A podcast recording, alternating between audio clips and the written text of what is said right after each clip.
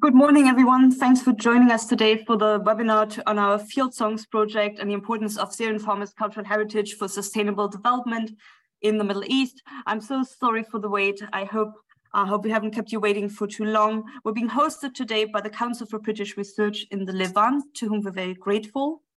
My name is Anne Zons. I'm a British Academy postdoctoral fellow at the University of Edinburgh, and I'm the co-investigator of the Field Songs project. In the first hour, you will hear from members of our project team about the conceptual underpinnings of the Field Songs project and about some of the outcomes and implications for policy. In a nutshell, the Field Songs project was a one-year project between the University of Edinburgh's One Health Field Network and two Syrian-run organizations based in Gaziantep, Turkey, and it's funded by the UKRI Arts and Humanities Research Council. As I said, in the second hour, we will open up the floor to your questions and comments, so please stay tuned. Before we dive right in, we would like to welcome you all in the name of the project partners in the project, that is the One Health Field Network, Syrian Academic Expertise, and Duzan Art and Culture. And I will first call on Professor Lisa Bowden from the University of Edinburgh. Professor Bowden is an expert on veterinary public health she holds the chair of population medicine and veterinary public health policy at Edinburgh's Global Academy of Agriculture and Food Systems. She is also the founder of the One Health Field Network and the principal investigator of the Field Songs project. So, Lisa, the floor is yours. Thanks, Anne. Um, I'll just uh, share my screen um, and just bring up a couple of slides. Uh, just let me know if you can see them properly. Content? Okay. Um, what I'd like to say, uh, just to start, um, is uh, to thank everybody for attending this webinar um, and to welcome you uh, to the project. Um, and just uh, introduce, if you like, um, something about the One Health Field Network, um, as Anne said, which was established in uh, 2019. I think just very briefly, um, it's important to start with the idea of thinking about food security um, as a, an all encompassing One Health uh, issue. Um, we're thinking about food security as underpinning human health through human nutrition, animal health through animal agricultural practices, and uh, and uh, planetary health and One Health through the impacts that food production has on the environment and also society. And in particular, our focus in this um, in this network is really about food security in fragile conflict-affected states where food security is particularly risky and precarious. So this One Health Field Network um, uh, has an aim really of bringing together uh, diverse multidisciplinary expertise to increase food system resilience in both um, short and long-term uh, sustainable development in fragile and complex settings. Um, and as well as recognizing the importance of transdisciplinary work the aim of our project is really about uh, trying to build on past and current experiences of food security to help build a sustainable uh, local uh, um, food future that's really specific to the affected region. So, this One Health Field Network is seeking to mobilize knowledge within both a, a local and global network of researchers, practitioners, and decision makers to make successful transition away from humanitarian provision of short term food supplies and agricultural inputs into long term contingency planning. Um, and so this field network project really, um, if you're looking at this slide, is really emphasizing um, the importance really of tangible cultural heritage as an important first step um, in order to reconnect uh, academics who happen to be in exile into decision-making pathways. So um, I'm going to pause there and just um, acknowledge too how grateful that we are in order to partner with uh, the Duzan Arts and Culture, uh, the Syrian Academic Expertise Group, and of course the different um, partners within um, the University of Edinburgh, and acknowledge the many uh, voices that are part of our network. There's probably more than 40 or 50 odd people who are involved, who are working together as part of this uh, broader, um, broader work. Okay, and I'll stop sharing there um, and point you to our, uh, our website. I'll come back to that at the end of this session. Thank you very much, Lisa. So I would like next like to call on Dr. Shaher Abdellatif, the head of Syrian Academic Expertise, which is a network of Syrian experts and academics based in Turkey. Dr. Abdellatif holds a PhD in hydroponics and biotechnology from Humboldt University in Berlin and since 2015, he has worked in Turkey and northern Syria on issues related to food security and higher education. And Taha is going to welcome you in the name of Syrian academic expertise now. I have the floor is yours. آه شكرا آه آن آه المقدمة راح تقدمها الدكتورة إسراء صباح الخير جميعا رحب بالحضور حابة أعرف عن منظمة الخبرات الأكاديمية هي مجموعة أو خلينا نقول شبكة من الخبراء السوريين والأكاديميين الموجودين في سوريا وفي خارج سوريا. بدأت التعاون بدأت التعاون مع جامعة أدنبرا ومنظمة كارا سوريا. منذ تقريبا 2019 2018 كان بداية هدف تأسيس المنظمة هو الدراسات البحثية والأكاديمية. في مجال أيضا بناء القدرات وتطوير القدرات من خلال التدريبات العلمية والعملية. بالإضافة إلى الأبحاث المشاريع التنمية. من أبرز المشاريع التي بدأ بدأنا بالتعاون مع جامعة أدنبرا كان في عام 2019 تقريبا كان في هناك مشروع حول العمالة الزراعية في دول الجوار أو التي لجأ إليها اللاجئين السوريين. في كل من لبنان وسوريا وتركيا والأردن. أيضا بدأنا كان لدينا أبحاث ودراسات مختلفة. بدأت الشبكة الأكاديميين السوريين في أبحاثنا في بحث الحقول الزراعية أو التي بدأنا به مع جامعة أدنبرا كان عن طريق الزيارات الميدانية للمزارعين. كونا شبكة من المزارعين للتواصل معهم قمنا بالزيارات الميدانية تناقشنا حول الخبرة الزراعية التي قام بها المزارعون بنقلها إلى تركيا. من ثم بدأ العمل بهذا المشروع وقمنا بالانتهاء منه.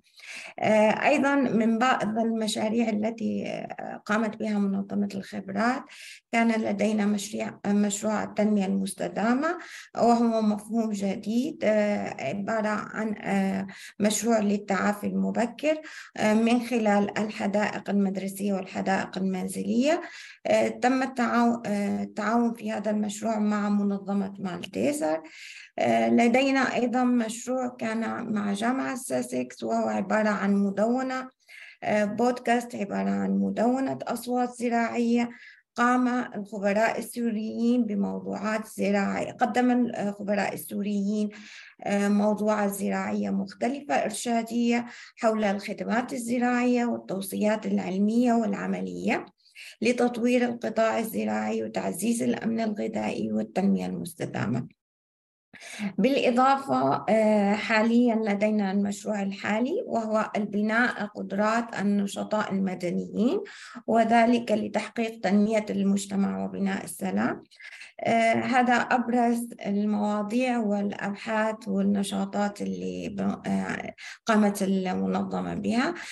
يمكنكم الاطلاع طبعا عن طريق موقعنا على الدراسات البحثية للمنظمة وعن مواقع التواصل الاجتماعي أيضا. شكرا. أنا أنتقل إليك. Thank you so much, Dr. Esra. Finally, we have with us this morning Mr. Rami Mahaber, the founder and director of Dusan Art and Culture. Since 2019, he has turned Dusan into a hub for cultural activities for Syrian refugees in Gaziantep. And Mr. Mahaber has a lot of experience working on cultural projects all over the Middle East, including in countries such as Syria, Jordan, Lebanon, and Turkey. So Rami, the floor is yours. Thanks, Anne. Hello, everybody, and um, thanks for being with us today. Uh, I will like introduce uh, Art and Culture, uh, which is a Syrian cultural organization, has been launched in Turkey in 2019 to enable Syrians to build their contemporary cultural identity through preserving cultural memory, providing spaces for, for interaction and building capacities for youth, and also enhancing solidarity and cooperation to build a Syria cultural future uh, between the heritage and moder uh, modernity. So we work in uh, Duzan and culture uh, based on three keywords: uh, documenting, interacting, and empowering. Empowering. Uh, we document the Syrian art history and intangible cultural heritage, uh, not just in the aim to document and archive uh, using digital archives actually, uh, but also to use this archive uh, to, to provide opportunity for Syrian communities over the world in, uh, sorry, to interact with their to providing Syrian community or communities over the world to interact with their history, their uh, memories uh, through these archives, and also to interact with uh, each others, uh, and also empowering youth uh, in the field of art and culture uh, by providing them with the contemporary tools, artistic tools, and also uh, transferring the knowledge of the heritage and uh, the history uh, to new, uh, new generations. So uh, we have uh, three or four main uh, programs. Uh, each program uh, focusing on different uh, type of art.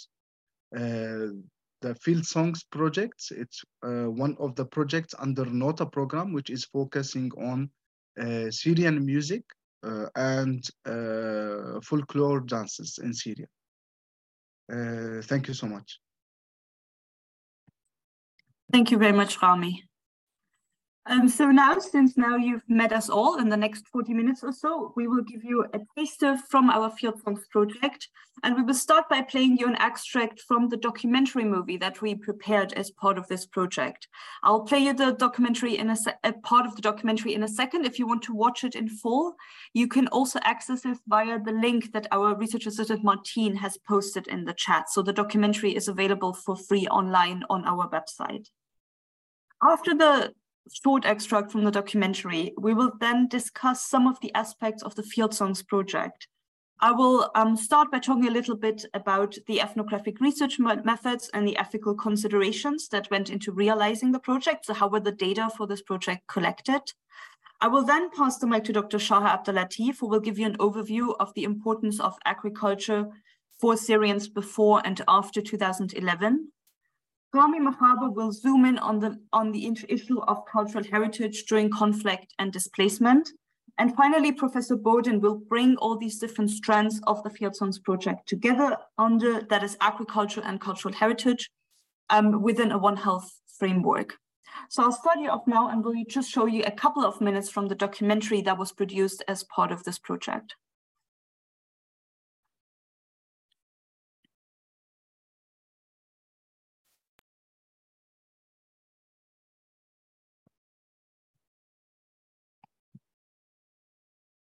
وحمل العديد من السوريين بذور النباتات المفضلة لديهم ومعرفتهم الزراعية معهم عندما اضطروا إلى مغادرة وطنهم بعد عام 2011 ولا يزال التراث الزراعي غير المادي للسوريين واضحا لليوم في عادات اللاجئين حول الطهي والأكل والأزياء والقصص والأغاني. وتلقط بحي انطتنا وتلقط بحي انطتنا. وغير الضحك واللي يعيب يا زين مع ضوتنا ولما نخلص الحصاد راحت وخلتنا وضحت ولي عيب خسكار برية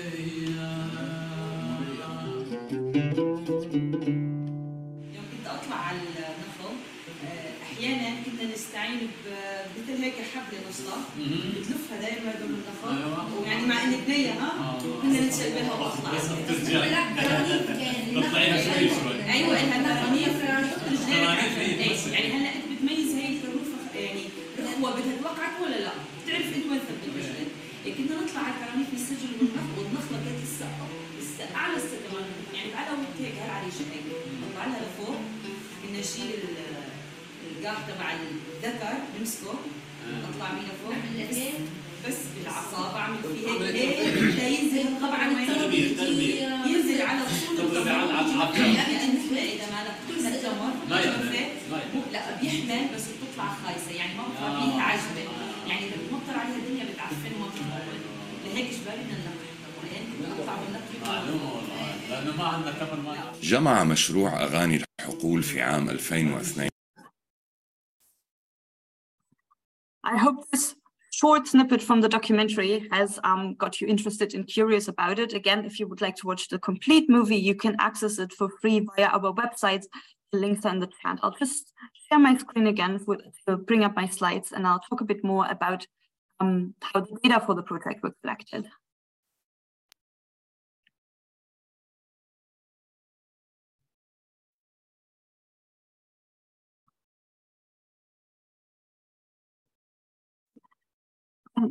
So um, the reason why we wanted to start with a short extract from the documentary is that it um, this very short snippet highlights the rich and varied forms that Syrian farmers' agricultural heritage can take. In the short extract, you heard stories, you also heard about songs, you heard about embodied memories, the memory of the lady who had who climbed up the palm trees when she was just a little girl. That was the kind of um, that was the kind of data that we collected, but we also, of course, looked at material objects. Some Syrian refugees brought objects to Turkey, for example, traditional dresses that they had made at home. We also looked a lot at pictures on people's phones. And I wanted to start with this because it highlights the importance of a multimedia and a multi-sensory approach to really capture the richness, the wealth of Syrian farmers' still existing cultural heritage. And as the ethnographer on the team, I wanted to talk a little bit about the ethnographic fieldwork. That is how we met these farmers who are portrayed in the documentary. Um, and who will be portrayed in the seminar. And that was ethnographic fieldwork, not just in the academic term, the way in the academic sense, the way that anthropologists often say they do fieldwork, but it was also fieldwork in a very literal sense, because they spend a lot of time going to the fields, going to orchards, going to agricultural work sites to meet with Syrian farmers all over Turkey. So I'll just try to move my slide forward. So just to give you a sense of what we did for the Field Songs project. The Field Songs project was a one-year project in 2022 with a number of research activities all over Turkey. To capture the ongoing meaning and relevance of agricultural heritage for displaced Syrian farmers, we conducted two two-day workshops with each time around 20 Syrian farmers in Gaziantep in the south of Turkey, once in spring and once in summer 2022. In addition, we also conducted two weeks of ethnographic fieldwork with the Syrian farmers twice, again, once in spring and once in summer 2022. And this ethnographic fieldwork proper took us to agricultural work sites all over Turkey. So you can see um, locations on the Black Coast, in Trabzon and Rize, in Western Turkey, in Adana, in Central Turkey, in Anatolia, in Niğde, all the way to Gaziantep, Şanlıurfa, and then locations very close to the Syrian border in the south, in, in Islahiye and Reyhanlı. Um, in addition, and these, the way you have to imagine these, this ethnographic fieldwork is that, is that it really consisted in field visits where we would go visit farmers for a day, we would conduct interviews, visit their work sites, also meet their families, visit their homes, and get a better sense of what it means to be a Syrian farmer in Turkey today. In addition to that, as a team, we also conducted key stakeholder interviews um, with local and international policymakers and humanitarian actors, including members of the municipality of Adana, which is very, which is very active in supporting Syrian farming activities, but also, for example, the WFP Gaziantep Food Security Cluster Coordinator. And finally, and you've already seen the outcome of this, we were accompanied by a Syrian film crew, especially during the second round of field visits and workshops, and the Syrian filmmaker came with us to the workshop in Gaziantep and then also to different field sites in the south of Turkey, in Şanlıurfa, Reyhanlı, and Islahiye. Now, who are the participants in this research? It was really important for us to go beyond stereotypes of Syrian refugees as as exploitative, as exploitative refugee labor. Of course, there are Syrians working under very precarious conditions in Turkish agriculture today, but it was important for us to portray the wide spectrum of Syrian farming activities in the host country. So the research included people living as day laborers, um, sometimes literally living in tent settlements, um, all the way up to very successful and affluent Syrian business owners and Syrian agricultural engineers working in high-tech in high-tech agricultural labs also run by Syrians. So something that's very important to us and that you will hopefully also see in the documentary is that there is not just one profile of Syrian refugee working in agriculture in Turkey today. Actually, there is a variety of profiles. It was very important to us to also include Syrian women. Um, one thing you might already know is that Syrian women have always played a central role in Syrian agriculture, working on the fields, but also providing much needed labor at home. And it was very important to us to portray these women and again show the different roles that they can take on in agriculture, be it as workers on the fields, but also, for example, as home based producers, as entrepreneurs running catering businesses and so on. That also meant that, especially when it came to filming the documentary, that we had to negotiate boundaries and be careful to respect cultured and gendered sensitivity. So, for example, in the documentary, you will notice that often female interviewees are not portrayed from the front. If they did not if they did not consent, you would not see their faces, but instead you would see um, you would we would have a zoom in on their hands working. So in addition to this wide spectrum of Syrian farmers, we also sought to portray diverse agricultural economies. As I'm sure you all know, Turkey is a huge country. It's home to um, multiple different agricultural economies with different types of products. So for example, we visited Syrian farmers working with roses, with different types of vegetables, with wheat, with tea, for example, on the Sea. We visited Syrian beekeepers, um, people working in dairy and cheese production and so on. And it was important for us to showcase in the research and also in the documentary that Syrian farmers have found a place for themselves, have carved out places for themselves in all these different agricultural economies and on different stages of the agricultural supply chain as workers, but also as intermediaries, as business owners, and increasingly also as traders. What you will hopefully also see in the documentary is that Syrian farmers in Turkey live in a diverse set of living and working situations. As I said, this goes all the way from people working, residing in informal tent settlements on agricultural grounds to people living and working in the city of Gaziantep, but still being involved in forms of urban gardening and urban forms of food production. So that's just to give you, get you a little bit curious about the kind of people that you can encounter in this research and get you interested in the diverse situations that we found during fieldwork. And I just wanted to end by sharing some insights from the field.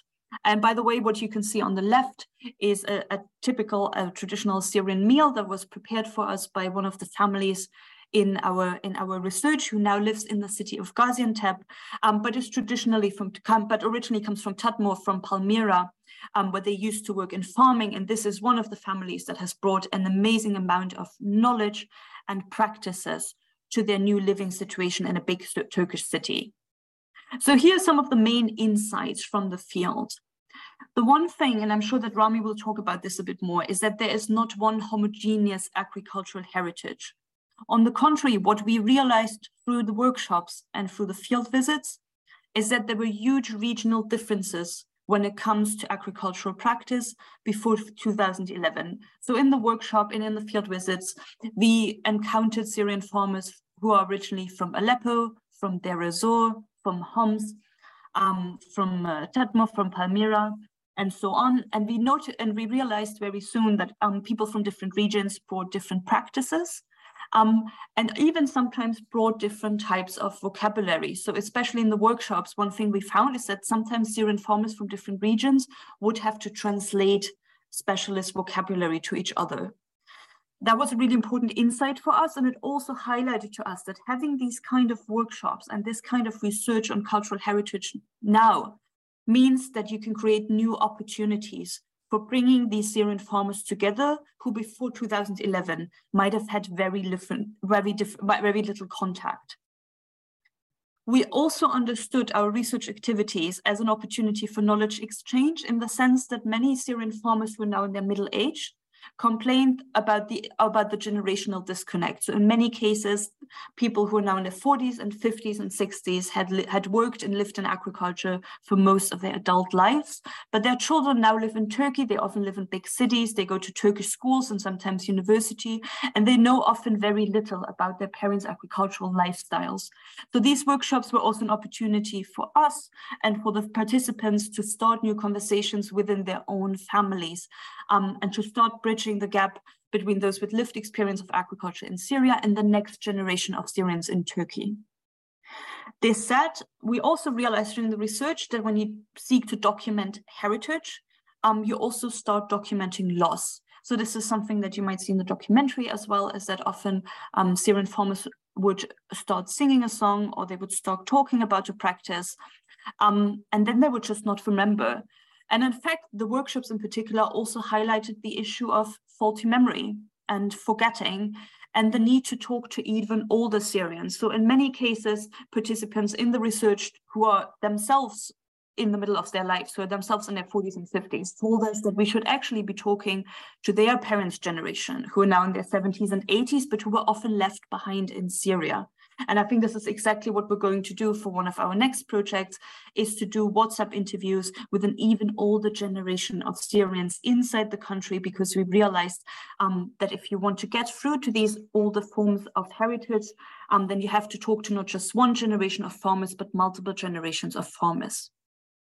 Heritage, as I hope you will find in the documentary, is important not just as a bridge to the past, this cultural heritage that you will find documented through our research and in a documentary is about a sense of shared identity. It's about community, a sense of belonging, and about social cohesion. It is about what people brought from Syria.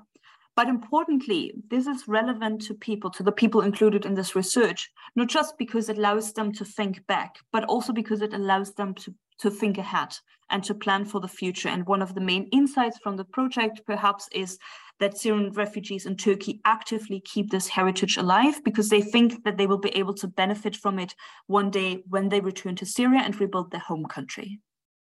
And on a final note, and as an anthropologist, I just wanted to highlight that we don't have a romanticized understanding of heritage in the sense that we consider it something stable or unified. On the contrary, what the research brought out is that heritage can be contentious and that sometimes people do not agree what their heritage should be and who should represent it. But these kind of discussions, these ongoing discussions in the Syrian community in Turkey about what represents heritage, who gets to speak for Syrian heritage, these discussions are really important because they show that their cultural heritage is still a living thing. And I think I'll leave it here. And I'll just pass the word to Dr. Shaher Abdelatif, will give us a bit of more of a sense of um, Syrian agriculture as an economy in Syria before and after 2011. So, Tahir, the floor is yours now.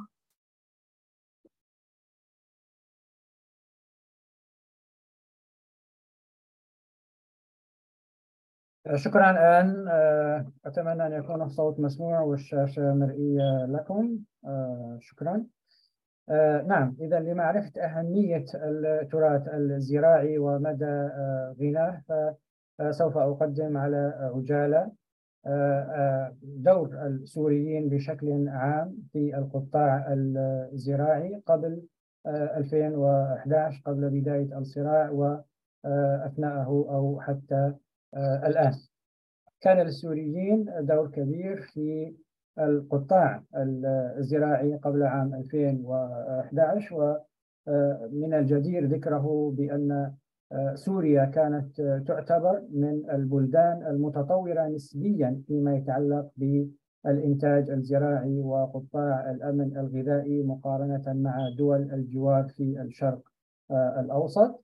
وعلى سبيل المثال كانت تعتبر من الدول التي حققت الاكتفاء الذاتي ولا سيما من فيما يتعلق بإنتاج المحاصيل الرئيسية كالقمح والشعير حيث بلغ إنتاج القمح أكثر من 4 مليون طن. يعني علينا أن نتصور هذا الرقم الكبير قبل الصراع وحيث كانت سوريا تعتبر مصدر لهذا المحصول الغذائي المهم. أيضا تتميز بإنتاج عالي من المحاصيل الزراعية واستخدام الأراضي الزراعية من خلال تقنيات تعتبر نسبيا حديثة في في المنطقة وأيضا فيما يتعلق بإدارة الإنتاج وما إلى ذلك. أيضا السوريين كمزارعين وكعمال كان من المعروف جدا هو ذهابهم أو سفرهم لدول الجوار ولا سيما لبنان دول الخليج الأردن للعمل في القطاع الزراعي وبالتالي اكتساب خبرات جديدة ونقل الخبرات التي تعلموها من خلال التعاقب الأجيال الأجيال من الآباء والاجداد، إذا كل هذا يعطينا فكرة عن المدى الذي كان وصل إليه الخبرة الزراعية والمهارات الزراعية والتراث الزراعي للسوريين قبل بداية الأحداث.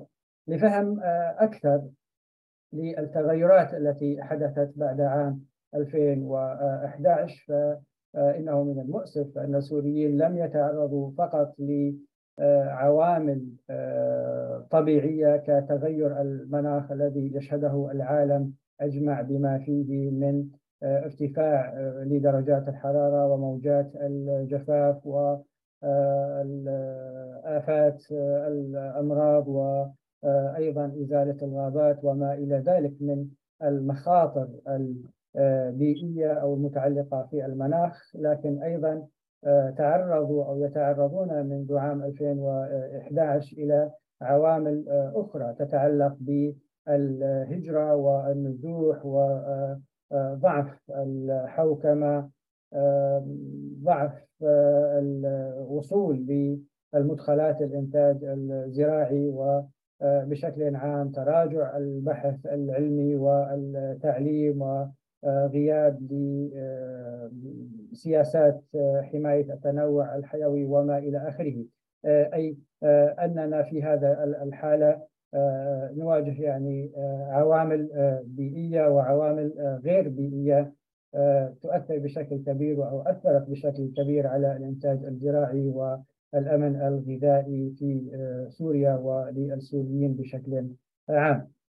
الآن عن دور السوريين بشكل عام بعد عام 2011 بالتأكيد بأن السنوات الصراع الطويلة والنزوح الذي أدى إلى أكثر من خمسة مليون نازح في دول الجوار. معظم هؤلاء النازحين أو نسبة كبيرة منهم هم من العاملين في القطاع الزراعي ولعله من الجدير بالذكر بأن القطاع الزراعي مهم لماذا نتحدث عنه لأنه يشكل فرصة أو كان يشكل فرصة كبيرة للعمل وللدخل وأيضا لتأمين الأمن الغذائي. بعد 2011 ونتيجة هذه الظروف وكل هذه العوامل تحول القطاع الزراعي من الاكتفاء الذاتي إلى أنه غير قادر على إنتاج كميات كافية من الغذاء السوريين وحسب الإحصاءات الأخيرة. فإن هناك أكثر من 12 مليون سوري هم غير مؤمنين غذائيا. لكن من ناحية أخرى أيضا فإن النزوح وكما ذكرت زميلتي آن قبل قليل أضاف فرصة للتبادل بين الخبرات بين المزارعين وبين السوريين بشكل عام من مناطق مختلفة. وبالتالي كانت فرصة بالنسبة لهم لتطوير هذه الخبرات أو اكتساب خبرات جديدة.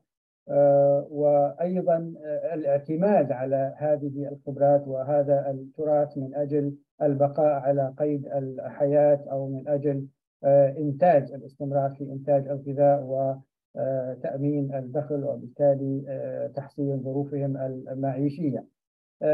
كل هذه كانت أو مكنت السوريين كما ذكرت من اكتساب على سبيل المثال تقنيات جديدة سواء كان في داخل سوريا من خلال النزوح الداخلي والتبادل أو من خلال النزوح في دول الجوار. وبالتالي اكتساب خبرات جديدة من هذه الدول. سأتحدث هنا بشكل مختصر فيما يتعلق بالحالة التي شاهدناها من خلال مشروع أغاني الحقول في تركيا ومن خلال الجولات الميدانية والزيارات والمقابلات وورشات العمل. فوجدنا بأن السوريين بشكل عام إما أن يعملوا بشكل يومي كعمال زراعيين في الحقول في تركيا أو بأنهم يقودون بعض هذه المزارع كعمال أساسيين. آه، أيضا آه، لعبوا دورا كبيرا من خلال الوساطه آه، في بعض العمليات التسويقية وإنشاء شركات زراعية أو شركات خاصة لهم أو العمل في التجارة. وبالتالي أيضا ساهموا في تعزيز سلسلة الغذاء وسلسلة الأمن الغذائي. أيضا معظمهم وكما هو العادة يعني يعملوا أو عملوا في إنتاج الخضار ولا سيما الخضار التي تلبي احتياجات السوريين النازحين أو الموجودين في تركيا. أيضا قاموا بتأسيس بعض المزارع الحديثة التي تحتوي على البيوت المحمية وأيضا فيما يتعلق بتربية الثروة الحيوانية والمناحل وإنتاج الفطر أو إنتاج نباتات الزينة وهنا أذكر أحد السوريين الذي قدم من دمشق واعتمد على خبرته التي نقلها معه. وبالتالي أسس منشأة زراعية ناجحة في تركيا في في أضنا لإنتاج نباتات الزينة أيضا يعني بعض النشاطات كانت لتأسيس مزارع حديثة كإنتاج وتربية الوردة الدمشقية المشهورة والتي هي جزء كبير وتعني الكثير للسوريين بالإضافة إلى مخابر عالية التقنية. وهنا نلاحظ هذا التنوع يعني بدءا من الخبرات البسيطة والمهارات البسيطة التي جلبها معها أو حملها معهم السوريين إلى الخبرات العالية. أيضا وجدنا بحالة متطورة من إنشاء بعض الجمعيات التعاونية لتصنيع الغذاء أو حتى منتجات أخرى في الريحانية. كل هذه النشاطات ساهمت حقيقة بشكل كبير في توليد دخل لهؤلاء الأسر وللعاملين أيضا الاستمرار في ممارسة العمل الزراعي. ولعلني أذكر هنا الكثير من المزارعين الذين التقيناهم كانوا سعداء جدا لمجرد أنهم حافظوا على عملهم الزراعي واستمروا في العمل في الزراعة الذي يشكل جزء كبير من هويتهم. أيضا كان له دور كبير في صحتهم النفسية لمجرد أنهم يعملون في العمل الزراعي ويمارسوا ما تعلموه. أيضا تعلموا خبرات جديدة. وكما ذكرت ساهموا في سلاسل الغذاء والتزويد الغذائي والأمن الغذائي. وبالتالي كان لهم دور كبير في التنمية والزراعيه وتطور الإنتاج الزراعي في تركيا والذي نأمل أيضا أن يحملوا معهم هذه الخبرات عندما يعودوا إلى سوريا في القريب العاجل. من بعض التوصيات التي يمكن أن نخرج بها من هذا المشروع فعلى سبيل المثال نذكر الاهتمام أكثر في موضوع الدعم المشاريع التنموية والتدريبات قصيرة ومتوسطة الأجل بحيث تمكن السوريين والمزارعين السوريين في تركيا من تأسيس منشآتهم الخاصة. أيضا الاعتماد على التدريبات ليس فقط من أجل المهارات الزراعية وإنما قد تكون هناك مهارات أخرى ك اللغة التعلم اللغة وهي وسيلة للتواصل والاندماج مع أقرانهم من المزارعين والمجتمع. أيضا التركي أو كتدريبات لها تتعلق حول التمويل والإدارة وما شابه ذلك. أيضا وجدنا عامل مهم جدا لتحسين وصول السوريين للأراضي و أيضا الأسواق والحصول على الدعم المالي أو القروض المالية. أيضا دعم المبادرات التي يقودها السوريين المبادرات الزراعية مثل الجمعيات التعاونية والشركات وما إلى ذلك. أيضا من الأمور المهمة أن يتم تحسين التواصل ما بين العمال الزراعيين من وأيضا أصحاب العمل في تركيا من خلال إنشاء منصة لتبادل الخبرات.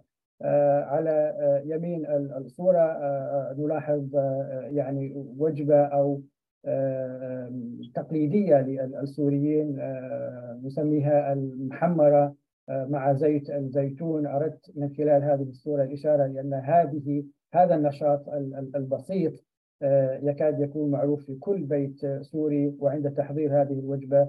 لا تجتمع الأسرة فحسب وإنما أيضا الجيران وبالتالي هي كانت وسيلة للتواصل والاندماج المجتمعي بشكل كبير. هذه الوجبة وهذه المهارة يحملها السوريين أينما ذهبوا ولذلك أنصحكم بشكل كبير. في وتذوقها شكرا لكم أعود إليكم الآن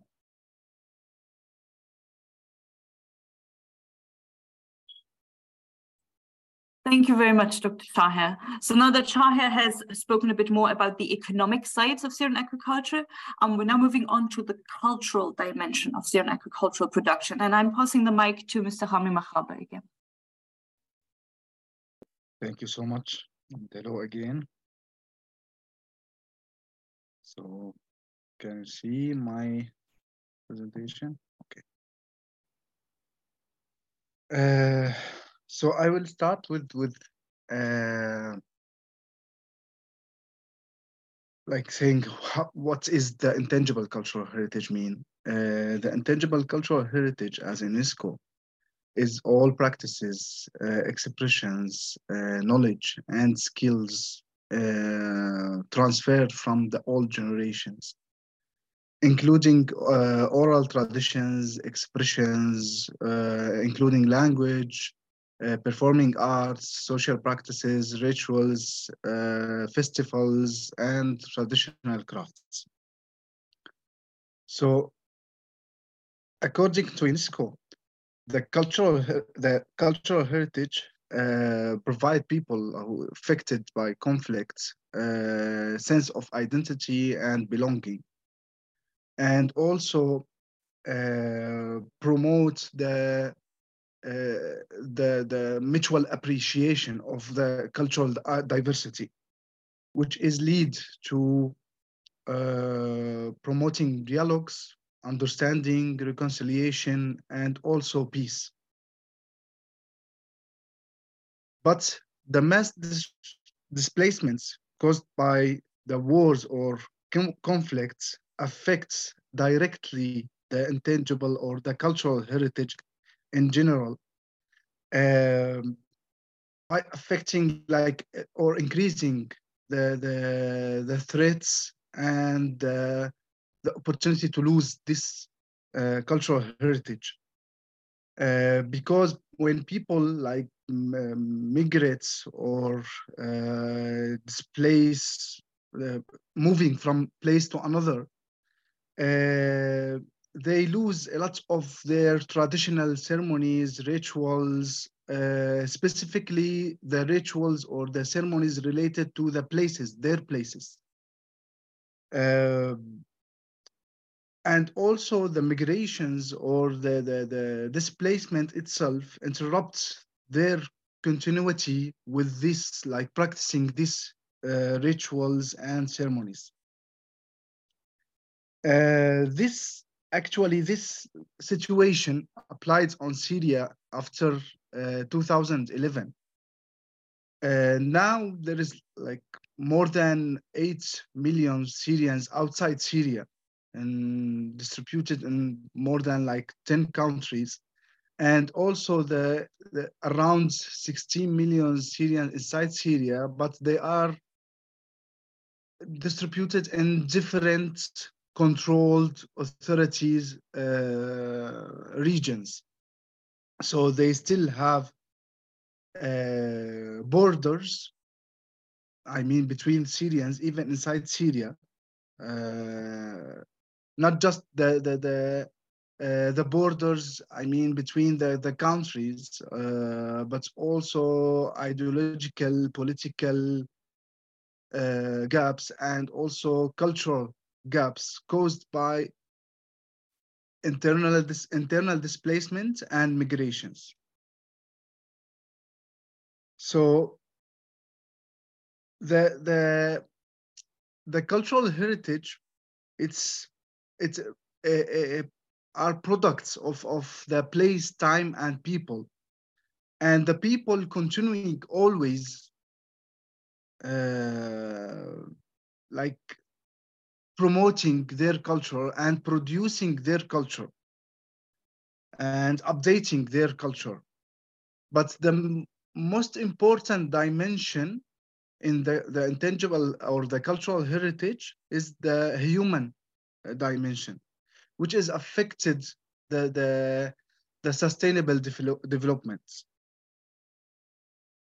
So through Field Songs projects, uh, as I mentioned before, uh, for three keywords, we try uh, with, with our partners to apply these three keywords on the, the, the, the, work method of this project by documenting the, the intangible cultural heritage through uh, documenting uh, songs, agricultural songs, or field songs, and also the traditions and the stories behind these songs.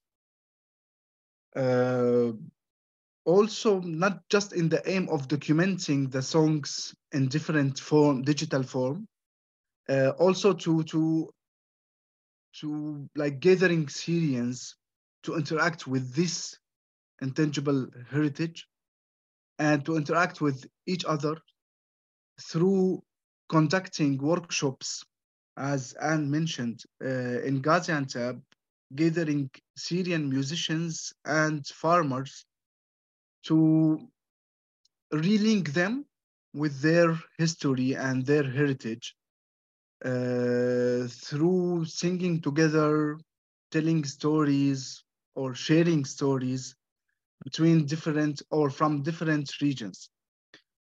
And not just to in the aim of interaction, uh, also to transfer the knowledge. We we document the, the intangible cultural heritage to transfer the knowledge between the old generations and the new generations, specifically outside Syria, um, to empower the new generations through using their heritage and their culture and their history. So through this project, we document or we recorded more than uh, 20 songs. We collected these songs from northern Syria. And also uh, we produced two short videos, uh, including uh, songs from, from the fields and also some traditions of the uh, agricultural works. Also, uh, this video is recorded inside Syria. And also we conducted uh, two workshops, as I mentioned, gathering Syria, uh, music, Syrian musicians with the farmers. And also we produce uh, a, a, documentary film uh, to, to show the stories behind these traditions and the, the, the feelings uh, behind these traditions and heritage. You can also check all some of the songs on the on the on, on uh, uh, Nota uh, social media pages. I finally just I want to mention like the the the the cultural heritage or the importance of the cultural cultural heritage, which is like shows in the influence of the, the cultural heritage on sustainable development on, on different levels, on economic levels, social environments, and also uh, even like according to, to UNESCO studies and reports, the intangible cultural heritage uh, through promoting dialogues uh, between the community and uh, the appreciation of diversity, uh, making the, the, the, the, the return of refugees uh, faster and promoting the social cohesion faster than the normal situation, specifically when we are talking about the conflict periods uh, such as Syria. So thank you again. And, and the mic is yours. Thank you very much, Rami. Um, and now to our final speaker for the webinar, Professor Lisa Boden, who will bring together these different strands, the economic side and the cultural side of Syrian agriculture together within the umbrella of a One Health field framework. So Lisa, the floor is yours.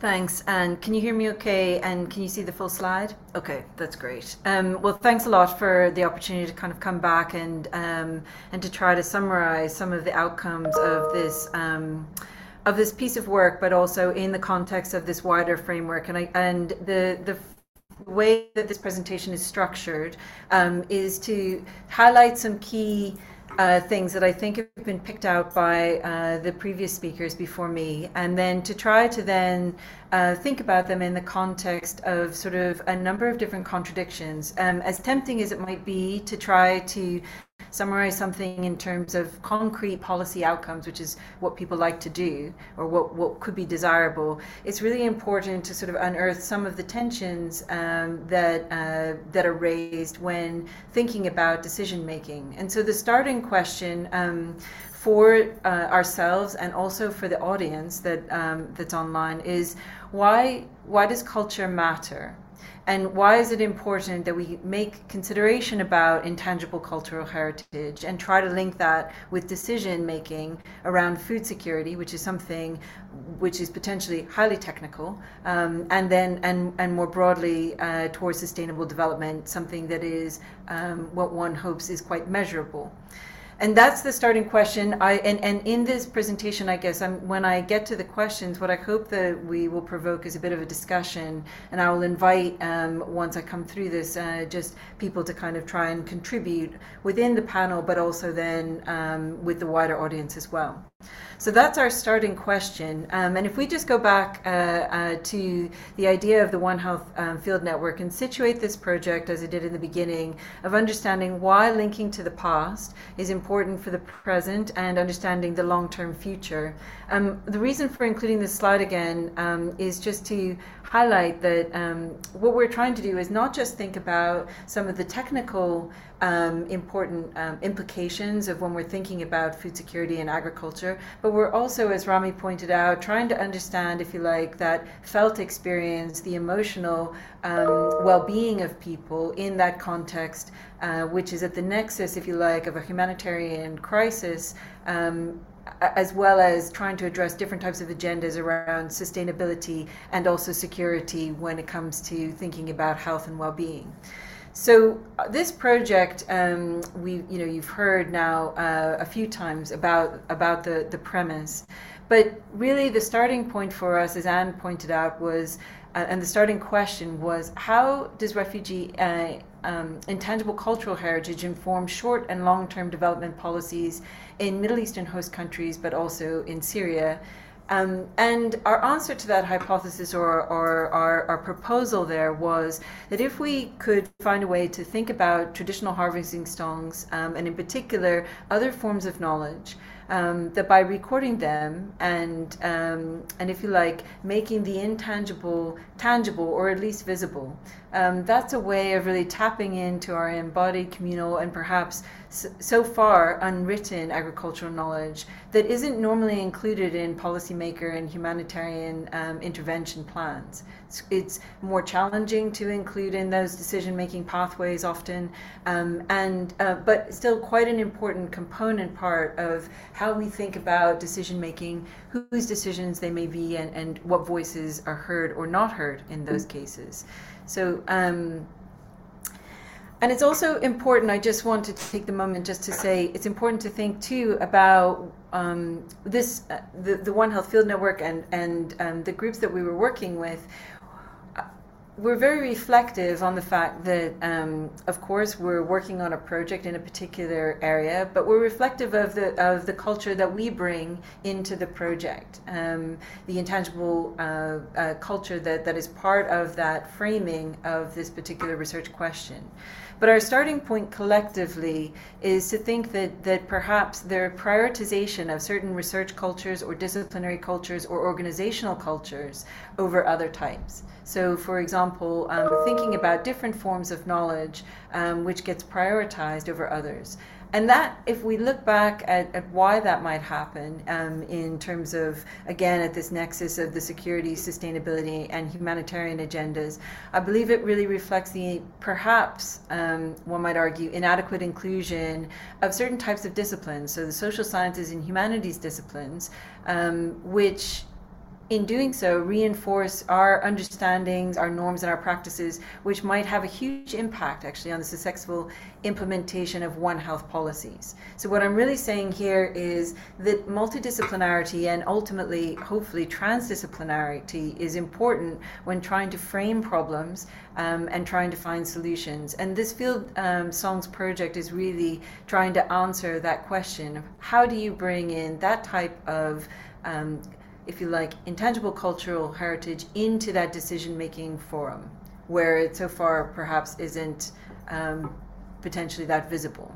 And as I mentioned already in that first slide, um, recognizing too that the heritage that we bring in, um, our own ideas and our practices, and the voices that are around the table when we frame those questions, whether or not it's a research question, as we did in this particular um, project, or if we're talking about really applied work on the ground as a humanitarian question, or um, the way we frame that problem really reinforces um, what we think are values that are worth protecting, um, how we quantify and protect those positive values, and the ends, and in terms of what we think collectively makes for a positive experience that is a healthy life. Or if we want to tag this um, and align it to the sustainable development goals how we make for a better um, better lives and livelihoods how we eradicate poverty how we ensure equity um, as an ultimate outcome that underpins and is essential to health and well-being. So that's the starting point. Um, the Field Songs project was a very interesting project um, because it brought together uh, quite a number of different groups um, who come from different disciplinary backgrounds, as I said. So, as Anne mentioned in the beginning, my original disciplinary background um, is as a, a, veterinary epidemiologist and public health specialist. Um, but I'm coming together and working with a big team of ethnographers and um, and other people um, who are taking different ways of, of thinking about this problem and really coming to the conclusion that cultural heritage of displaced communities can be the basis for collective actions for an innovative approach to sustainable development. there are three slides that I want to um, that I want to uh, put forward now um, that pose um, inside the idea of a policy outcome the idea that there are perhaps contradictions and tensions that are occurring when thinking about those policy outcomes. And I'm putting them forward to you as propositions, really, for discussion that we can pick up on. Um, and your discussion uh, uh, informs the evolution of that um, conversation that we're having um, inside this project. The, the first question is whose narrative is this um, when we're thinking about turning uh, intangible cultural heritage into tangible cultural heritage, or in in um, in other words, turning something um, into an asset that has value, um, which otherwise would not necessarily have been um, uh, realized as such. So, from a humanitarian actor's perspective, perhaps um, the narrative is, um, and often is, that refugees, in particular displaced persons, should be enabled to expand their skills and knowledge in host countries so that they can then benefit from transferable knowledge upon their return at some point in the future, whether it's short or long term, when they return back to Syria.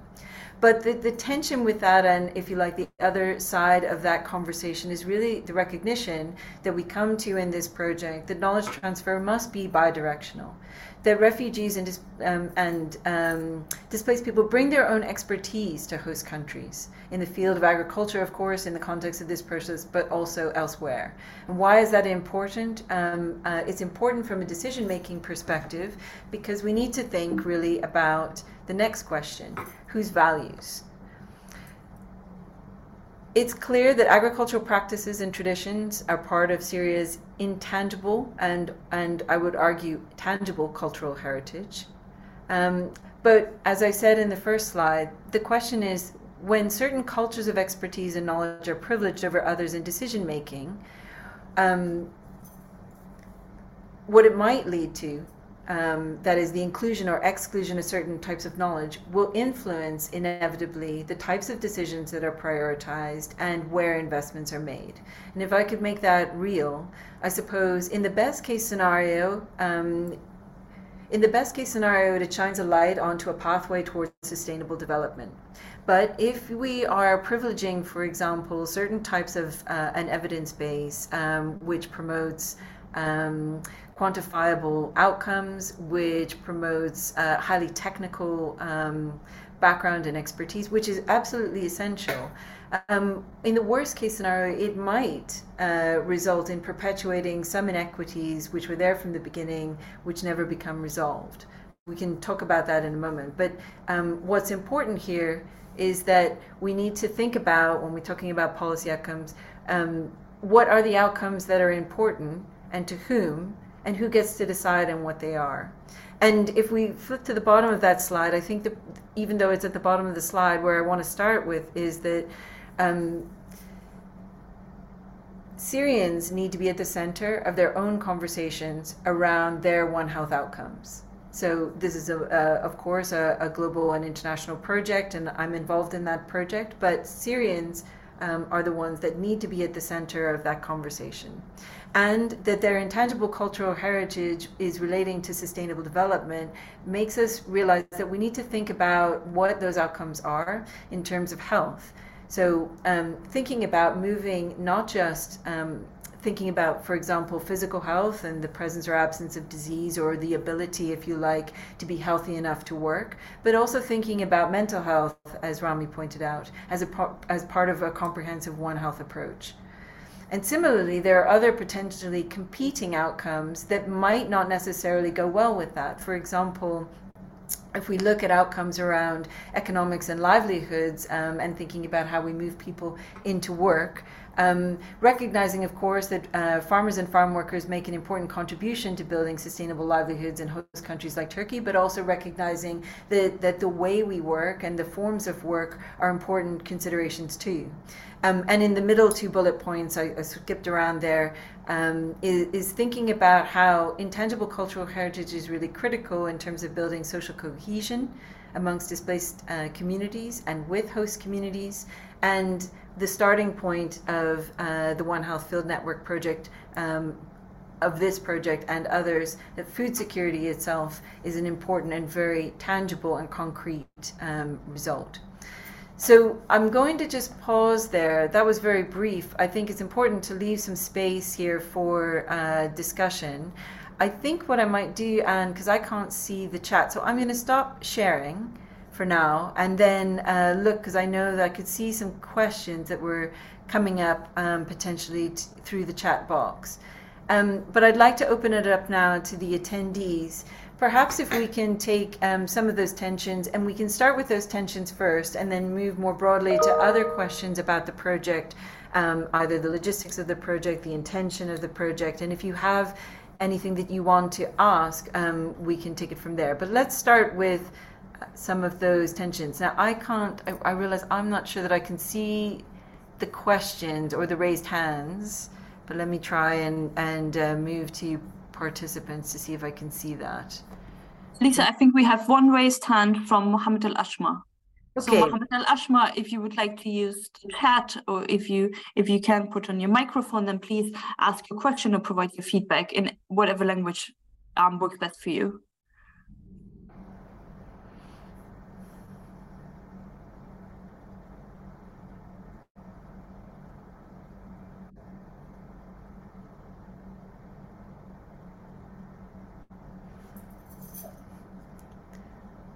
Thanks, Mohammed. I think you're okay. Perfect. Hi, hi everyone. Thank you very, for your presentation. Very fascinating, very amazing.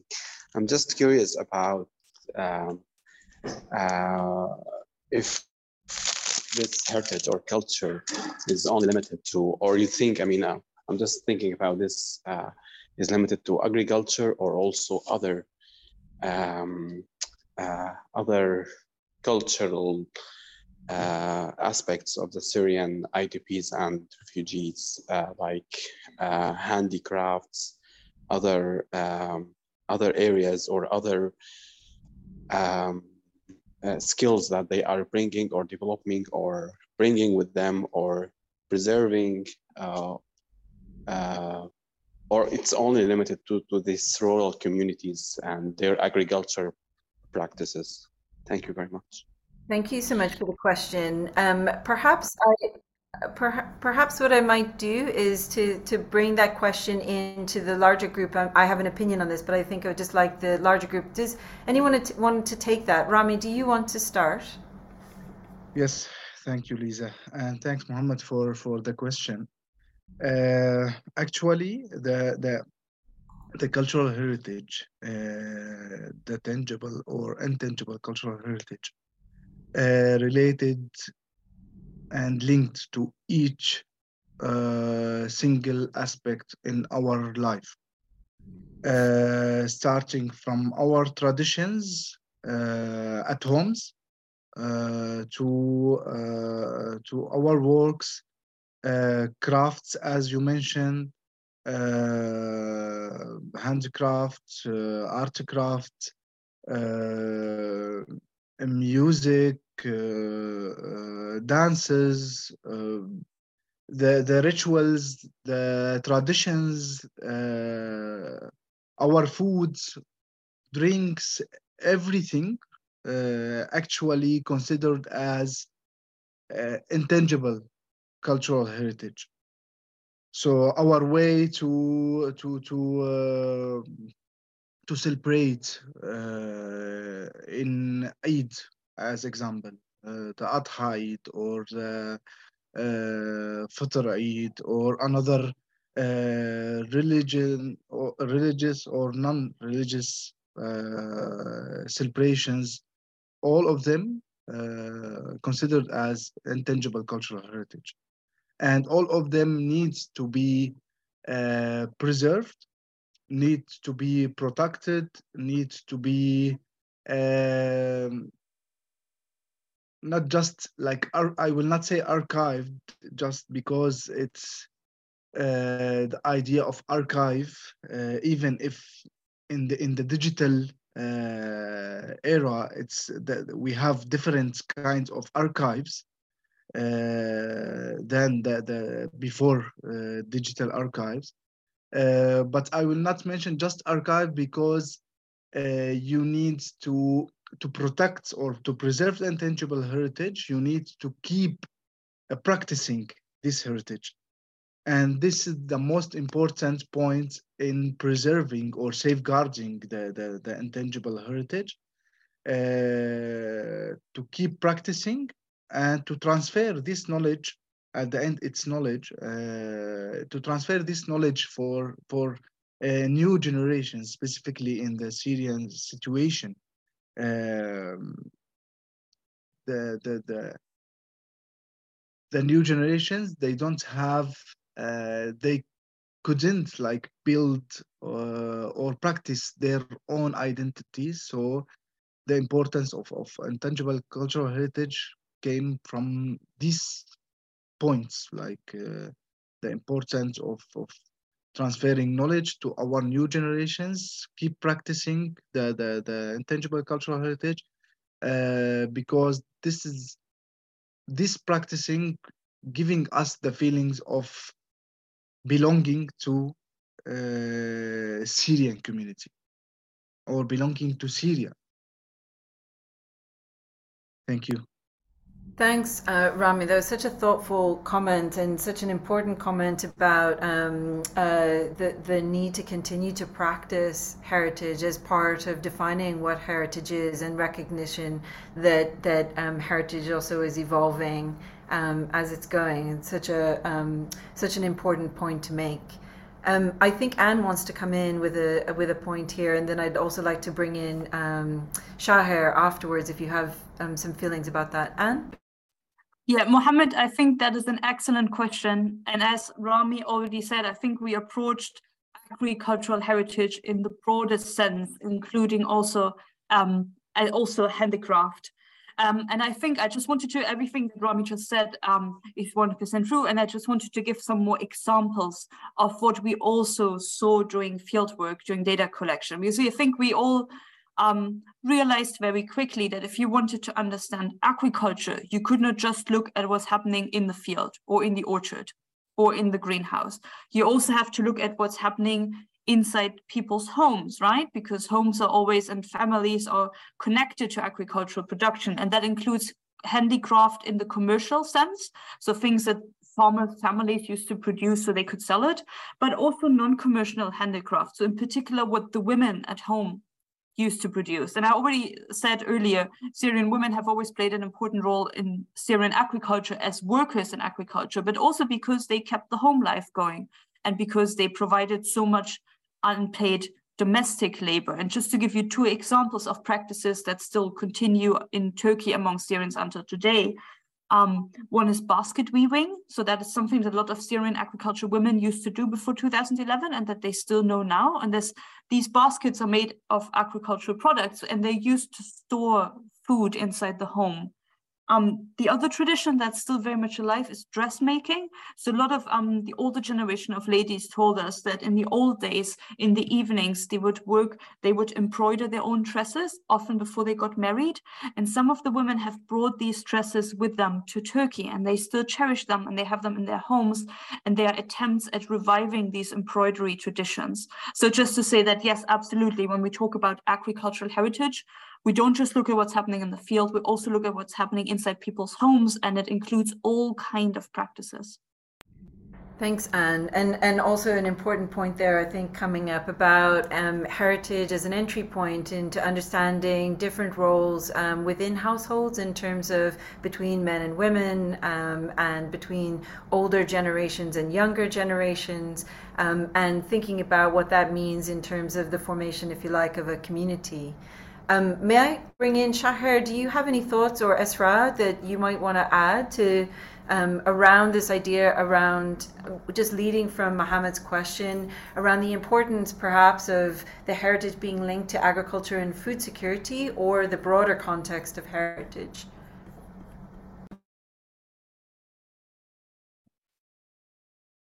نعم شكرا ليزا وشكرا محمد لهذا السؤال مهم جدا حقيقة.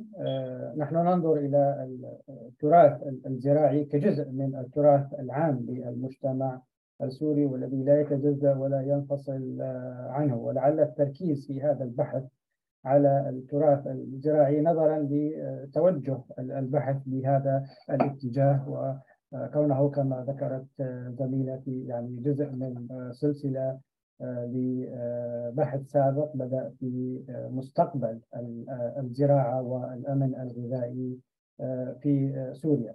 لا يعني بالتأكيد التراث الزراعي عندما تحدثنا عنه كوسيلة ساعدت العديد من السوريين سواء كان داخل سوريا أو خارج سوريا في ظل هذا النزاع. ليس فقط للنجاة بحياتهم أو تأمين فرص عمل وإنما أيضا للاستمرار في الإنتاج الزراعي. يعني لعلك تعلم بأنه الإنتاج الزراعي أو العمل في القطاع الزراعي كجزء من الهوية الثقافية السورية. ولمسنا العديد من الأمثلة كما ذكرنا على سبيل المثال بعض النساء اللواتي يعملن في تصنيع الغذاء على الرغم من أنها ليست المهنة الرئيسية لهن. يعني بعضهن مهندسات أو معلمات أو يعملن في مهن أخرى لكن في ظل هذه الأزمة في ظل هذا الصراع فتم العودة إلى هذا التراث واستخدامه بشكل بسيط لتأمين وسيلة يعني تأمين دخل.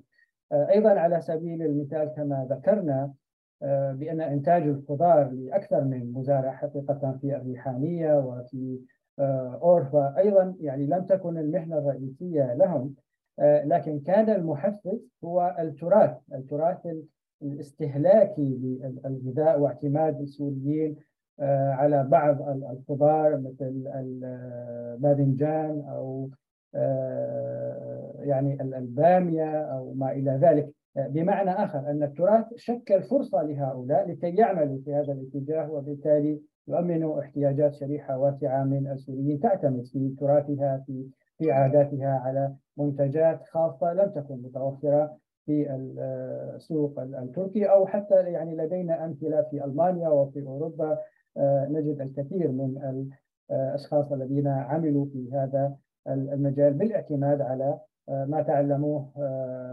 من عبر السنوات الطويلة أو الأجيال. دعني أقول أيضا بأن تربية النحل على سبيل المثال وهي إحدى الحالات التي زرناها في غازي عنتاب المربي النحل الذي كان يعمل أو يعمل حاليا في تربية النحل لم تكن أيضا مهمته أو مهنته الرئيسية لكنها مهنة تعلمها من آبائه وأجداده. وحقيقة هنا أود أن ننوه أن تربية النحل في سوريا عموما تعتبر مهنة شعبية. يعني لا توجد مراكز أو شركات كبيرة متخصصة فيها وإنما هي مهنة تنتقل من الآباء إلى الأبناء وهكذا فاذا نعم التراث الزراعي عندما تحدثنا عنه لأهميته كجزء من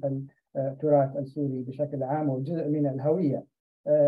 أود التاكيد على نقطة مهمة أيضا أخرى وهذا من خلال أيضا الجولات الحقلية التي عملناها وزرنا العديد من المزارعين أو السوريين بشكل عام الذين كانوا يعني سعداء في حصولهم على فرصة للعمل وبالتالي الاستمرار في ممارسة العمل الزراعي الذي يعطيهم دفع نفسي وتحسين الحالة الصحية وأيضا كان وسيلة للاندماج في المجتمع من خلال العمل في المزارع أو تأسيس بعض الأعمال الزراعية والاقتصادية إلى آخره. فأعتقد يعني من الناحية إن صح التعبير العملية فكانت العودة إلى التراث الزراعي وسيلة مهمة.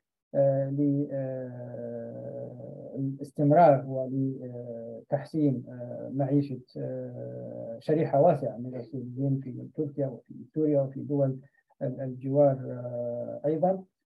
وأيضا فرصة للاستمرار في الحفاظ على هذا التراث. فعندما تعمل في تستمر في ممارسة هذه النشاطات ولذلك يعني كانت أحد التوصيات هو تمكين السوريين من ممارسة وتطبيق هذا التراث كوسيلة أيضا للحفاظ عليه. شكرا لك وأتمنى أن أكون قد أجبت على السؤال.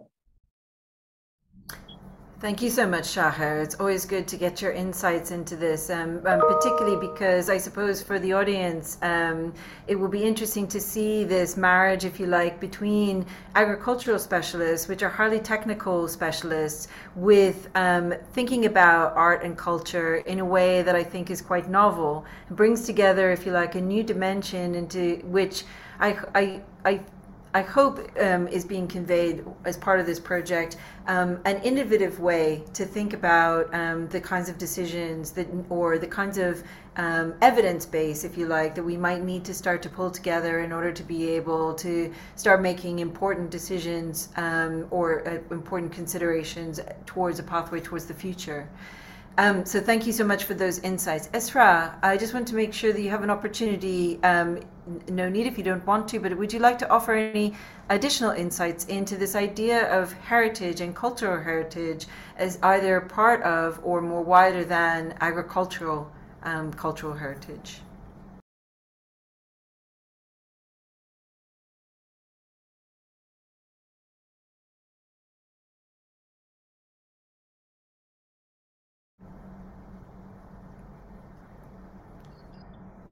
أنا آه، ليزا شكرا آه، لك آه، وشكرا لكل الموجودين معنا. حابة أوضح شغلة للأستاذ محمود إنه أنت بتعرف إحنا بطبيعتنا زراعيين كأرض زراعية. فأي حرفة أخرى عم تجي من الزراعة؟ إذا بدنا نقول مثلا على سبيل المثال على سبيل المثال أن صناعة الأحذية بدها تجي من الجلد اللي هو عن طريق تربية عنا الأغنام والماعز والأبقار. فأي حرفة بدنا نستخدمها نوه إلها رح نكون نأتي للزراعة. من خلال مشاركاتنا وجولاتنا الميدانية طبعا كان في كثير من المشاركات سلطوا الضوء على قديما لما كانوا مساء مثلا. شو بيعملوا مساء؟ يعني لما بدهم يجتمعوا كبنات والكبار السن فهم إما بينسجوا من منتجات الحيوانية من الصوف أو هاي بيعملوا المخدات والفراش والهاي. هو هذا موروث زراعي عندنا. يعني ما في بيت سوري ما كان سابقا إحنا بنسميه الفراش. هذا شيء ورث يعني لازم نفوت ونشوف الفراش محطوط عندنا. يمكن هذا شيء تقليدي أي بيت سوري موجود عنده. بتلاقي دائما الحصير المنتجات من القش من من سعف النخيل هاي موجودة بأي بيت موجود سوري. يمكن كان كثير شد انتباهي إنه هذا هذا التراث قام يندثر قام يتجلى بعض الشيء. يمكن هذا البحث أناد بعض المشاركين اللي كانوا معنا إنه فكرة إيه بالفعل إنه إحنا كنا هذا وآبائنا وأجدادنا يحكوا لنا إياه. إحنا ما قام نحكي لأولادنا يمكن مشاغل الحياة بتركيا صعوباتها ما جعلت هالموضوع قريب لذهن المشاركين. بالفعل توسعت الرؤية. بعض المشاركين كان عندهم إنه يا ريت حتى يكون في توزيع مثل البروشورات للمدارس باللغات مختلفة للتنويه للتراث خلينا نقول التراث العام السوري. بعض المشاركات اقترحت بالفعل فكرة حلوة وهي منفذة بالريحانية. هو ما بدي أعمل دعاية عنه هو المركز بيت المونة. هم عبارة عن تجمع ذكر الدكتور شاهر.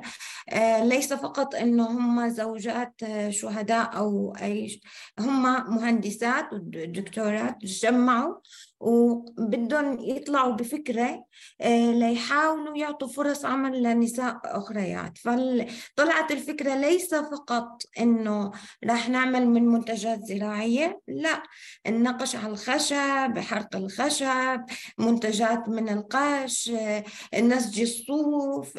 هذا قاموا ببيعه. وسبب إنه لهم مردود اقتصادي يعني فائدة اقتصادي لعوائلهم. هذا الشيء ممكن عم عم يطرح الفكرة الجاية إنه إحنا شلون نحافظ على تراثنا السوري بالبلاد اللجوء شلون ممكن نوثق هذا التراث؟ شلون لازم نعطي الهوية السورية ببلاد اللجوء بصمه خلينا نقول بصمة ببلد اللجوء أنا بعترف إنه كثير من السوريين أعطوا بصمتهم بالمهارات اللي يمتلكونها سواء كانت زراعية صناعية حرفية علمية. إحنا شفنا بأورفا معمل قائم على الأبحاث العلمية اللي هي الزراعة المائية إنتاج الفطر إنتاج الفطر المحاري عبارة عن مهندسين زراعيين سوريين. فهاي كلها التجمع إحنا شلون بدنا نقوم البصمة بدولة اللجوء اللي إحنا فيها؟ أتصور هاي مهمتنا إحنا آه نوصل صوت اللاجئين السوريين آه ونضع بصمة لتراثنا بأي دولة نكون فيها. أتمنى أكون وضحت الصورة لحضرتك وأتمنى تطلع بالفعل على الفيلم. هو لا يعكس فقط تراث الأغاني السورية هو يعكس ويعطي بصمة الإنسان السوري ببلاد اللجوء. Thank you all. Thank you very much for your answer. Thank, Thank you, you, so much, Esra. Um, such a nice um, comment and um, and and such an important way um, of kind of trying to round out that discussion. So I really appreciate those insights. And I suppose um, at the end of um, uh, those comments. Uh, one of the things that I was reflecting on as everybody was speaking is just how important this is to a sense of identity, um, which um, in terms of displacement is so critical um, as uh, you're moving either from within Syria or to other places. What you are creating and taking with you um, in, in, in times where it's not necessarily so clear um, how, how the future might unfold, if you like. I want to bring in next, um, if we can, um, and if it's possible, uh, Carol Palmer, who's actually our host for this session. Um, so I'm so grateful that she can be here, but she's put a, a really important comment in the chat box, and I'm not sure if everybody can see it. So, what I'm going to do while we're trying to get Carol um, uh, to kind of uh, be able to hopefully contribute verbally is just to sort of reiterate her comment for um, everybody in the webinar, and maybe we can gauge some reactions um, while we get Carol um, on board. But her point, and I thought, um, w- which was great, which was developing from some of the conversations we had, is that um, that the idea of thinking about culture holistically um, uh, as, a, if you like, a source of knowledge and the depth of knowledge that is there is important consideration, particularly in these decision makings. So um, her comment is, um, so it's about what it's like to be close to the land and experience it day by day. The key difference is um, that the Falahin work to be risk averse and preserve those networks and work day by day within the context of their environment. So, in other words, very sensitive uh, to their environment, whereas this contradiction and potentially big tension is um, that uh, modern economies are really trying to skill up people in order to be able to maximize pr- um, production and perhaps might be less sensitive to the environmental variability or family based nature of knowledge and practice. Um, are we able to get Carol? Uh, Carol, would you? Um, I've just reiterated what you said, but it, yes, we can hear you. Thank you.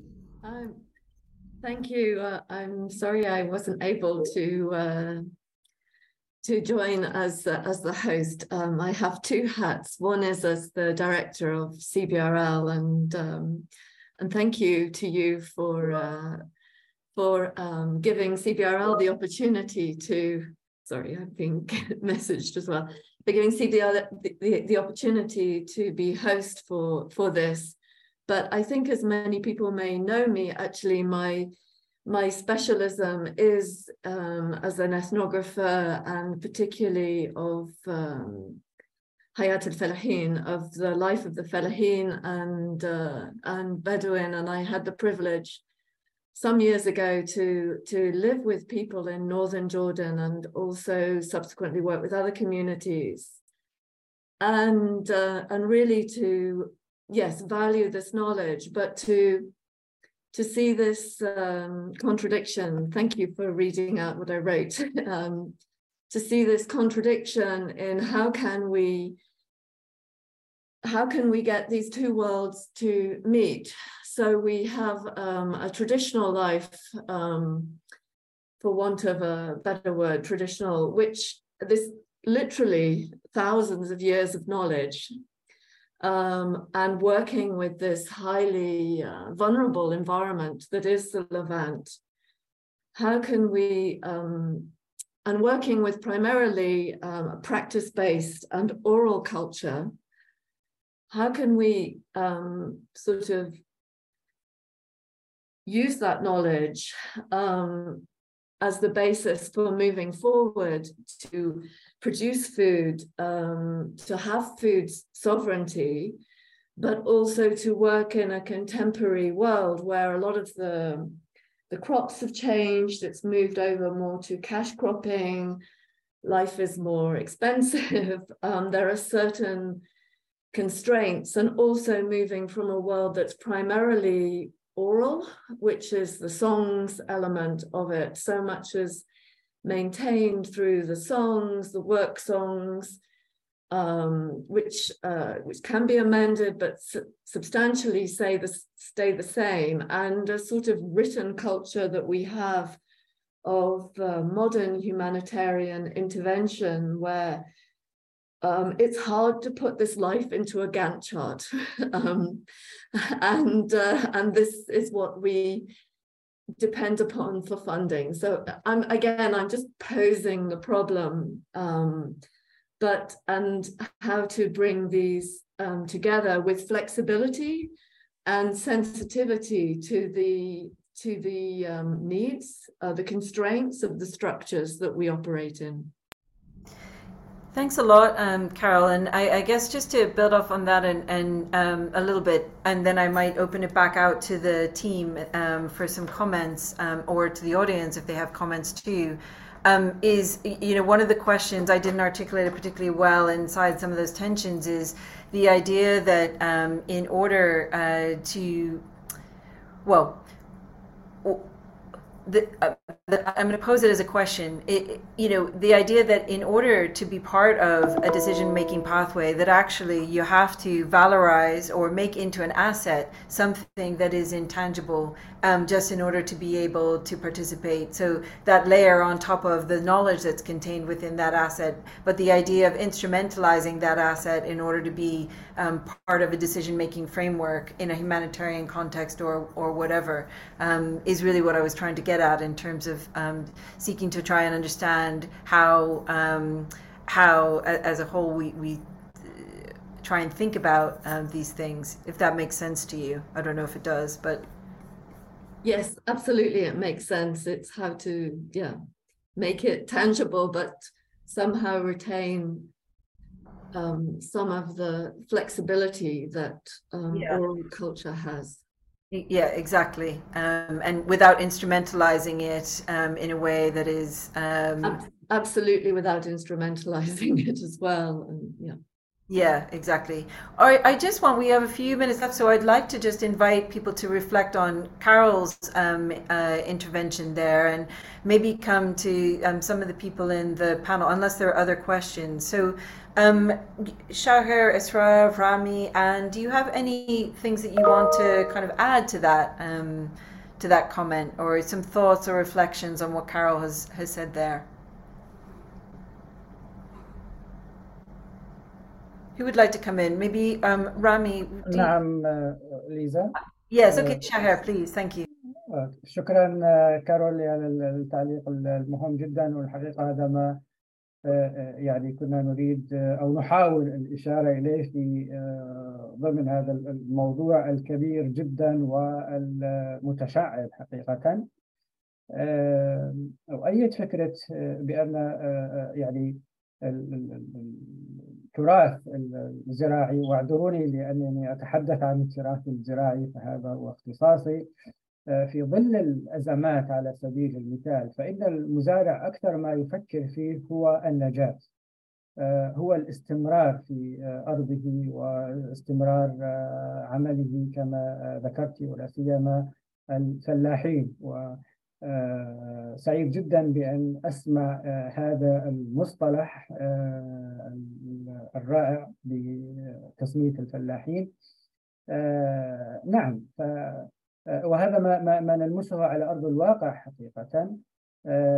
في مثل هذه الظروف القاسية فلا يكون المزارع همه يعني تحقيق إنتاج عالي كبير أو ما شابه ذلك بقدر ما أن يعود إلى إرثه وإلى ثقافته ليجيب على السؤال البسيط جدا كيف أستمر وكيف أبقى في الأرض وأستمر في الإنتاج على سبيل المثال نعم أدوات الإنتاج أصبحت غالية جدا وغير متوفرة والمزارع غير قادر على ذلك فما هو الحل إذا؟ تمت العودة إلى هذا الإرث الزراعي على سبيل المثال بعدم استخدام الأسمدة الكيميائية والعودة إلى استخدام الأسمدة الطبيعية أو استخدام طرق زراعية بسيطة كان الآباء والأجداد يستخدمونها نظرا لعدم توفر الآلة في الوقت الحالي. وأنا أتحدث هنا عن يعني الوضع في في سوريا على سبيل المثال وكيف ساهم التراث الزراعي في نجاة القطاع الزراعي بشكل عام واستمرار إنتاج الغذاء. رأينا الكثير من الأمثلة عن مزارعين أيضا غيروا أساليب الزراعة اختاروا محاصيل بسيطة لا تحتاج إلى التكاليف طوروا من عمليات الحصاد بالاستغناء عن العالة والآلة وتم العودة أيضا إلى الطرق التقليدية في في الحصاد وما شابه ذلك.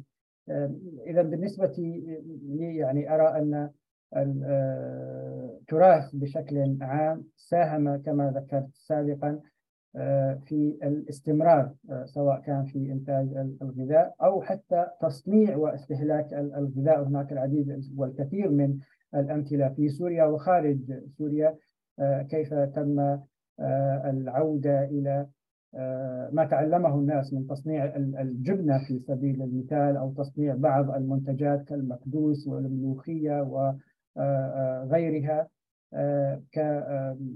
كمصدر غني جدا كان موجود في التراث وتم العودة إليه. ولعلنا هنا عندما يعني نقول في سياسات التدخل وخاصة التدخل الإنسانية أن تعود إلى هذا الكنز الكبير ونحاول معا البحث عن كيفية استخدامه وإدراجه في التدخلات الإنسانية على المدى القريب وعلى المدى البعيد بما يحقق الأمن الغذائي على مستوى الأسرة وعلى مستوى المجتمع أولا وعلى المدى القصير. لأننا نتحدث أيضا نريد يعني حلول سريعة وبنفس الوقت أيضا على المدى المتوسط والمدى البعيد.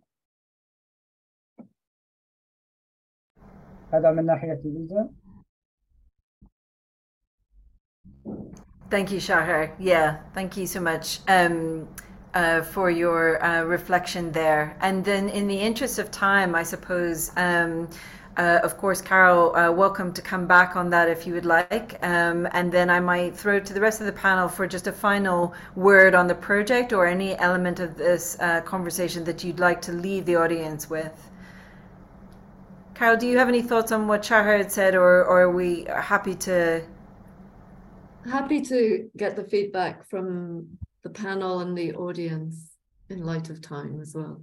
Thanks a lot, Carol. Okay, right. Well, I'm going to. Um, I think what I'm going to do is I'm going to come to each panel member really uh, um, separately, just for, um, if you like, a very succinct, quite brief uh, final comment before we we try to wrap up. So, Rami, can I come to you first, please?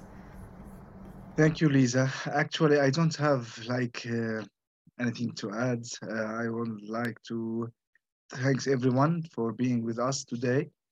um, and hope to see you like again in another projects uh, focusing on like like the the, the Syrian heritage.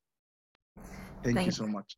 Thank you so much, Rami. Um, okay, and Shaher, any final uh, brief words?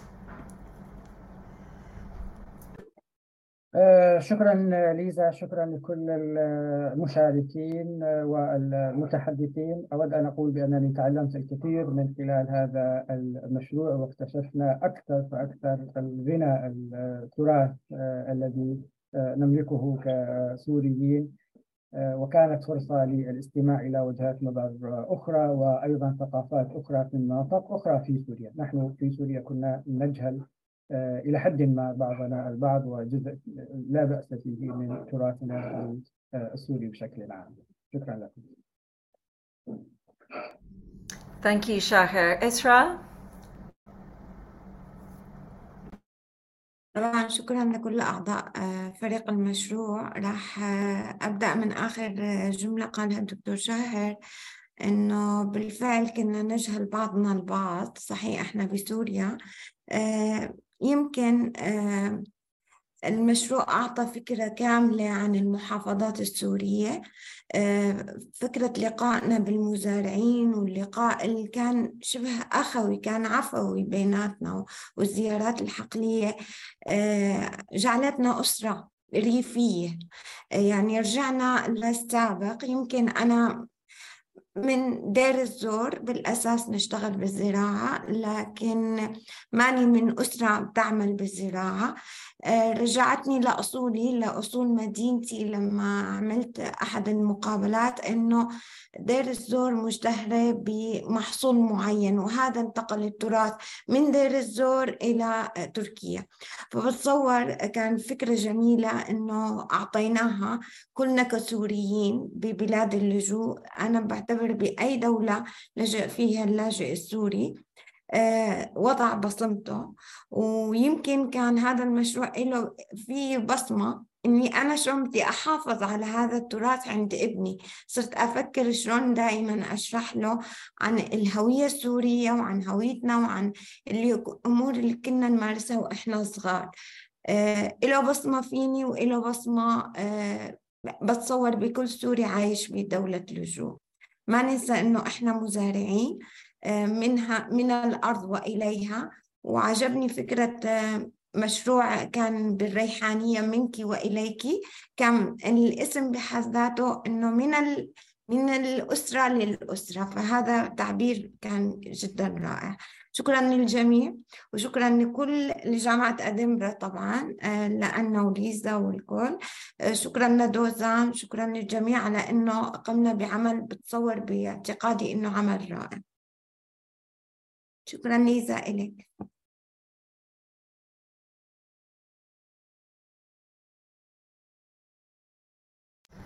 Isra, thank you so much. That was such a poetic um, uh, uh, way of, of putting it. So thank you so much for uh, those words. We really appreciate it. I'm going to turn to Anne now, um, as somebody who was an architect of this project, um, really to kind of leave us with some final thoughts before I conclude, because I want to also say some thank yous. So, Anne, please. Yeah, I don't have much to add. I just wanted to reiterate what Lisa said earlier in her presentation. This project was really an opportunity for us to center Syrian perspectives on farming and sustainable development. One thing we've seen in our research over the years is that a lot of development interventions in the field of agriculture, say when it comes to vocational training, when it comes to microcredit and so on, in the field of refugee labor more broadly, are still designed in a top-down manner and without taking into consideration the perspectives and the expertise of refugees themselves.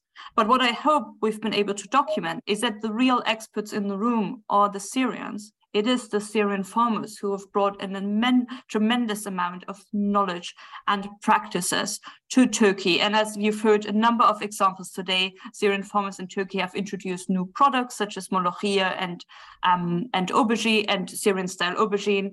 They have built entirely new supply chains.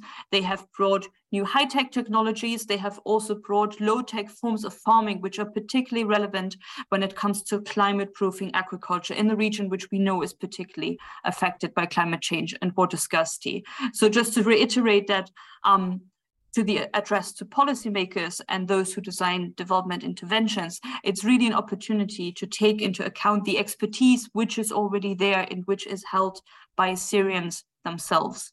On a final note, um, just like Isra, I love the all the different um, heritage initiatives that we encountered in the field, such as the Minki wa Eleki project that we saw in Reyhanlı. It's run by a small women cooperative right next to the Syrian border.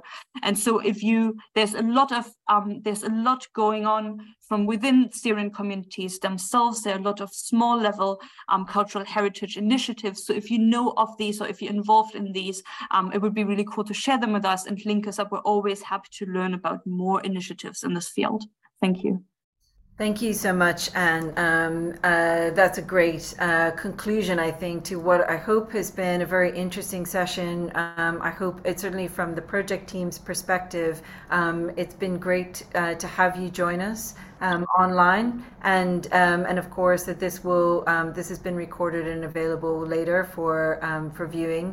I uh, it's my duty, I think to, to, really try to encapsulate my thank you and my gratitude. Um, first of all, um, to Dr. Carol Palmer, who's with us and who you heard from, who's the director of CBRL, um, for hosting us in this session and giving this opportunity to try and disseminate some of the work we've been doing together, to share that with the community more widely, and to engage in this type of participatory conversations. It's a real privilege to be able to do that um, and um, and one that we um, are in, entirely grateful for.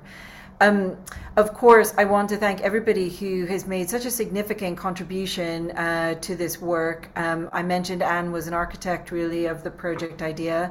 Um, it's a really difficult project uh, to try to bring together um, what are traditionally otherwise siloed expertise in the arts and humanities, social sciences, and and then um, bringing together as well the scientific perspectives. So, um, thanks very much to Anne, who, if you like, led led us uh, down this um, path and, and also helped um, facilitate some of these conversations.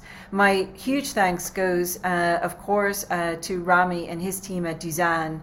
Um, there are a huge number of people behind Rami and his team who are in this workshop invisible, um, but who are uh, in so so important. Um, and of those who I just wanted to mention was uh, uh, Ahadi, Rawan, and Muhammad, who um, who have such, played such a critical part um, of of the conceptualization, the implementation, and the running of this project, and who I hope um, we will have an extended um, and sustained partnership with um, because the insights that come from that expertise in culture and heritage um, are really informing a lot of the ways that we choose to work as we move forward within the One Health um, uh, community. Um, I, of course, uh, Shaher and Isra, as part of uh, Syrian academic expertise, we've worked with each other for a really long time, and they're long-standing collaborators and friends with whom um, we wouldn't be able to do the work. And again, too, they have a huge team of people who are behind the scenes making sure that all of this works. And without their technical expertise, without their ability, um, and, and, perhaps it, it, it, hasn't come across in the film, but uh, Shaher and Isra did um, a, a, huge amount of interviewing. Um, what are really difficult circumstances um, in the field, and um, without them, the documentary also wouldn't have been able to be formed. Um, I'm going to come to Edinburgh next um, in a moment um, because there's a person who's on the call, um, Martin, who is joining us actually from Chile. Um, and he hasn't had a voice inside this workshop, but is an incredibly important part of the team too because he's working um, behind the scenes in Edinburgh, although he's in Chile now, so on a completely different time zone than the rest of us. And we're so grateful, uh, Martin, that you are able to join and um, be part of this, such a, an important part of the community community when we were overseas and working together um, in these conditions, and we're so glad that um, uh, that you know that that you know that you're part of this uh, um, work. Um, and of course, I, I mentioned Anne, um, but and then in terms of this particular session, I do really want to thank um, all the people who made the Zoom platform happen um, and the interpreters who um, who have been working really hard with all the technical support in order to make sure that the translation was seamless. And I hope it it um, has been helpful for everybody to have that so that we can speak um, in Arabic and in English and in Turkish um, as necessary. So with that, I want to just say thank you again uh, to the participants who are online and who stayed with us for all the um, work and the um, the interest that you've shown and the curiosity. Um, there's an opportunity, I think, to be in touch with us via if you want um, either through any of the partners, through Duzan, SAE, or through the One Health Field Network. There are, are web links there. Um, and of course, be in touch with any individuals. We would love to hear back from you how this project um, has sort of uh, resounded with you and um, any reflections that you might have on this work or how we might take things forward. And with that, um, I'll close the session and say um, uh, thanks and uh, have a good day, good evening, uh, good afternoon. All right. Thank you.